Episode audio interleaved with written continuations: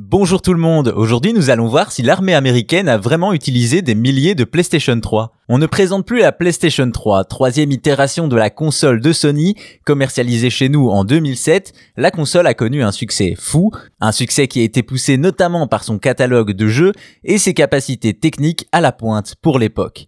Et pour cause, la PS3 est tellement puissante qu'elle est utilisée par l'armée américaine. À la fin de l'année 2010, le département américain de la défense avait pour projet de faire un super ordinateur pour un prix très modique.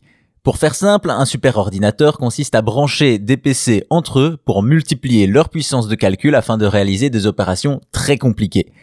Et donc, à la fin de l'année 2010, l'US Air Force a construit son propre super ordinateur appelé le Condor Cluster mais qui n'était pas constitué de composants informatiques traditionnels, mais bien de PlayStation 3. C'est ainsi que 1760 PS3 et 168 cartes graphiques sont branchées en chaîne pour constituer ce super ordinateur. Cela était possible car à l'époque, la PlayStation 3 pouvait accueillir Linux, le célèbre système d'exploitation open source, ce qui a permis d'utiliser la puissance de calcul brute de la console de façon détournée.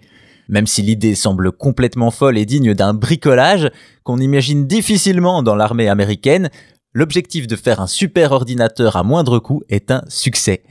Bien qu'il faille 84 PC pour contrôler ce Condor Cluster, son coût global n'aura été que de 2 millions de dollars, ce qui est peu comparé aux dizaines de millions de dollars qu'il aurait fallu sortir pour l'achat d'une machine équivalente. Le Condor Cluster sera donc un succès technologique et sera utilisé notamment pour l'amélioration des radars, le traitement des images satellites et la recherche sur l'intelligence artificielle.